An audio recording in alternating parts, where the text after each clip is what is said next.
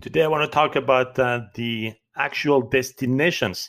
Yesterday was about the states, but what are the destinations where the hosts make the most money the last two months? Of course, this is changing month after month, and I always update this in the uh, Airbnb um, best cities report that you can see in the link.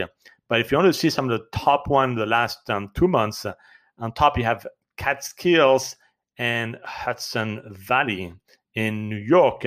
Definitely a good location right now. Then it's Los Angeles. Then the Smoky Mountains.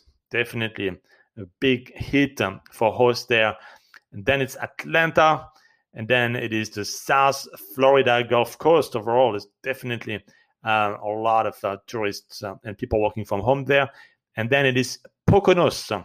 Those are the key destinations that people want to go to. Does not mean you have to rush to invest there. There are many more factors.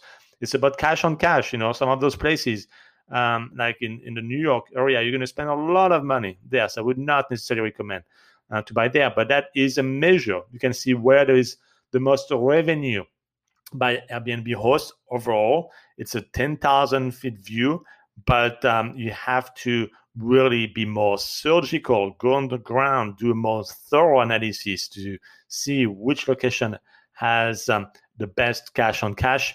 This is why this is a cash flow street um, podcast, and that is um, how you need to evaluate it to have uh, the right tools. That's what I have in the Airbnb cash flow method. You're happy to, of course, uh, do it on your own if you think you have the skills. If you want to accelerate it, have the calculators in the Airbnb cash flow method with the link in this podcast. In any cases, happy Airbnb investing.